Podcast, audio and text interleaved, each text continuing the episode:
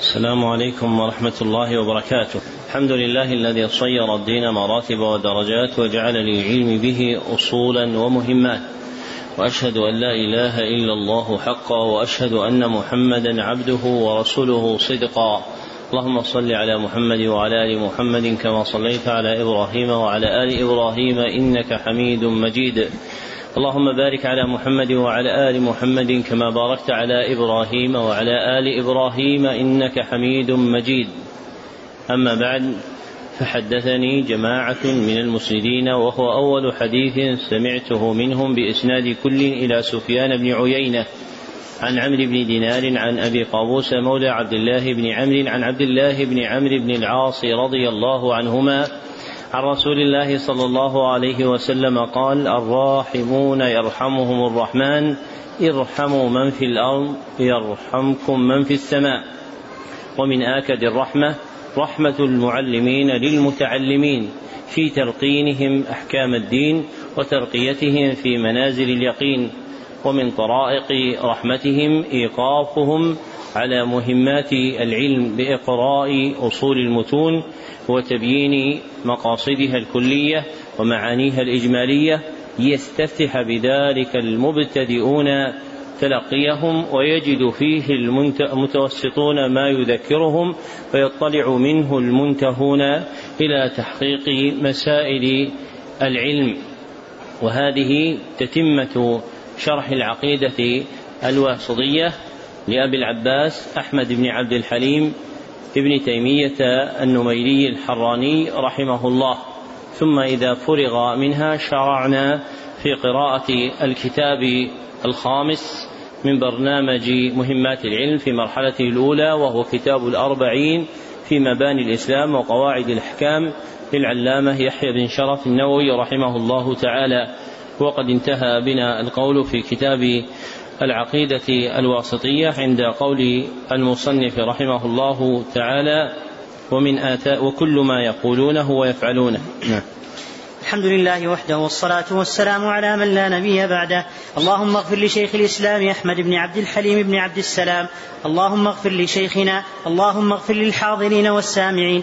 قال شيخ الإسلام رحمه الله وكل ما يقولونه ويفعلونه من هذا أو غيره فإنما هم فيه متبعون للكتاب والسنة وطريقتهم هي دين الإسلام الذي بعث الله به محمدا صلى الله عليه وسلم. لكن لما أخبر النبي صلى الله عليه وسلم أن أمته ستفترق على ثلاث وسبعين فرقة كلها في النار إلا واحدة وهي الجماعة وفي حديث عنه أنه قال هم, هم من كان على مثل ما أنا عليه اليوم وأصحابي. صار المتمسكون بالإسلام المحض الخالص عن الشوب. هم أهل السنة والجماعة. وفيهم الصديقون والشهداء والصالحون. ومنهم أعلام الهدى ومصابيح الدجى. أولو المناقب المأثورة والفضائل المذكورة. وفيهم الأبدال ومنهم الأئمة الذين أجمع المسلمون على هدايتهم ودرايتهم. وهم الطائفة المنصورة التي قال فيهم النبي التي قال فيها النبي التي قال فيهم النبي صلى الله عليه وسلم لا تزال طائفة من أمتي ظاهرين على الحق. لا يضرهم من خالفهم ولا من خذلهم حتى تقوم الساعة. فنسأل الله العظيم أن يجعلنا منهم وأن لا يزيغ قلوبنا بعد إذ هدانا. ويهب لنا من لدنه رحمة. إنه هو الوهاب. والحمد لله رب العالمين. وصلواته على خير خلقه محمد وآله وصحبه وسلم. أهل السنة والجماعة في أقوالهم وأفعالهم مما ذكره أبو العباس بن تيمية العفيد ومما لم يذكره هم متبعون للكتاب والسنة وطريقتهم هي دين الإسلام الذي بعث به محمد صلى الله عليه وسلم.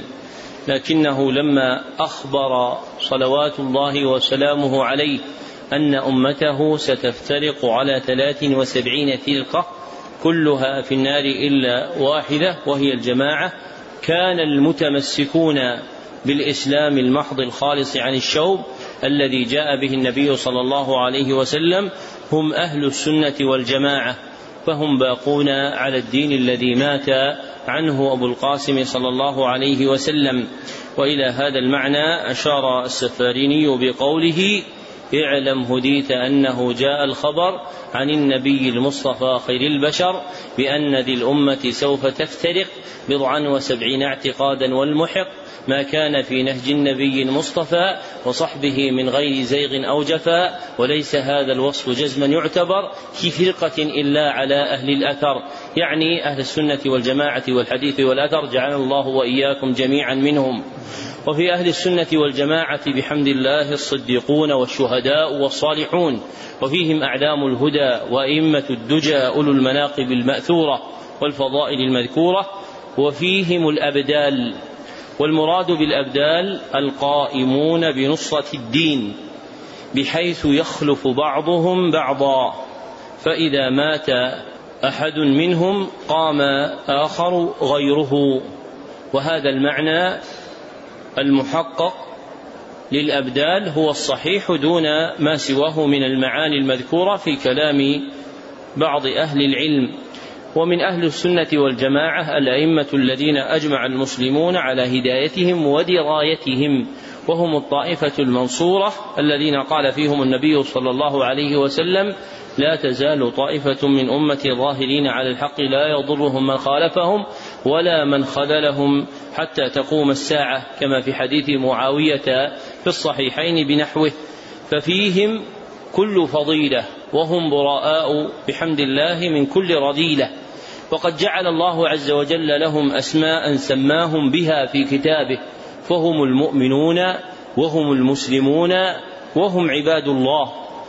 ووقعت لهم أسماء ووقعت لهم أسماء أخرى بحسب مقتضياتها. فسموا أهل السنة لما فشت البدعة وسموا بالجماعة لما تفرق الناس في الدين وسموا بأهل الأثر لما خرج في الناس الأخذ بالرأي وتعظيم العقل وغير ذلك مما صار من أسمائهم في مقابلة دعوات مزيفة راجت في قرون الأمة.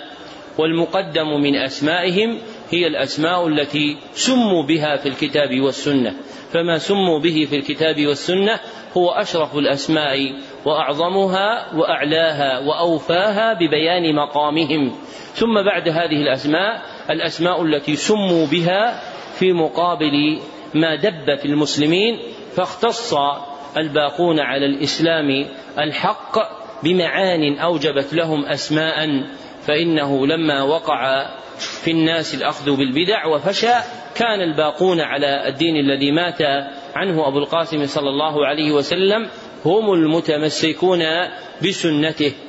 ونسبوا إليها فقيل لهم أهل السنة وأهل الحديث وأهل الأثر فأشرف الأسماء أشراف أسماؤهم كما أن أكمل الأحوال أحوالهم. وهذه العقيدة العظيمة التي ذكرها أبو العباس بن تيمية ليست عقيدة له ولا عقيدة للحنابلة. بل هي العقيدة التي كان عليها أئمة الهدى وأعلام الإسلام في القرون الأولى من الصحابة فمن بعدهم من التابعين فمن بعدهم من أتباع التابعين. ويوجد بحمد الله في كلام الحنفية والمالكية والشافعية والحنابلة ما يوافق هذه العقيدة. ومن ينسبها إلى التيميين أو الحنابلة فهو من قلة نظره. والمدعون اليوم اتباع المذاهب الأربعة يوجد في أحوالهم ما يخالفون فيه منصوص فقهائهم في مسائل الاعتقاد في أبواب الفقه فضلا عن أبواب الخبر. وقد دب بين الناس اليوم الزعم بأن هذه العقائد هي عقائد أنشأها بعض المتأخرين من التيميين والمتوهبة. ونحن براء من كل عقيدة ليس عليها برهان من كتاب ولا سنة. وما تعبدنا الله عز وجل بأحد ننتسب باتباعه من الخلق إلا محمدا صلى الله عليه وسلم. فالبرهان الفاصل والحق الظاهر المميز بين الطوائف المدعية هو صدق الانتساب إلى ما كان عليه النبي صلى الله عليه وسلم.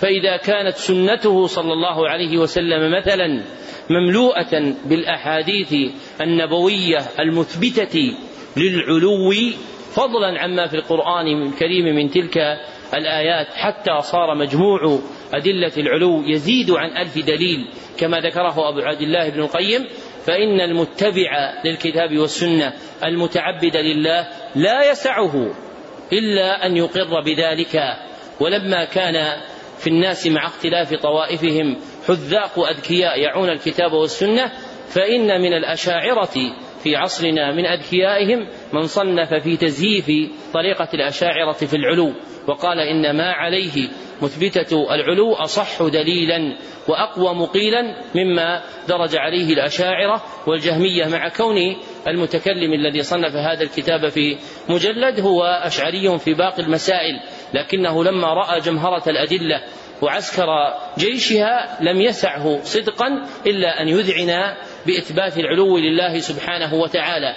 فإذا أراد المرء أن يتجرد للحق فإنه لا يعتقد عقيدة إلا ولها برهان دال على صدقها. وكل ما خالف ذلك سواء في كلام ابن عبد الوهاب أو كلام ابن تيمية أو كلام أحمد بن حنبل فإنه لا يبه له. لأننا عباد الله ونحن مقتدون بنبيه صلى الله عليه وسلم. نسأل الله عز وجل أن يحيينا جميعا على الإسلام والسنة وأن يتوفانا على الإسلام والسنة. وهذا آخر شرح العقيدة الواسطية على نحو مختصر يبين مقاصدها الكلية ومعانيها الإجمالية. فنسأل الله علما في المهمات ومهما في المعلومات.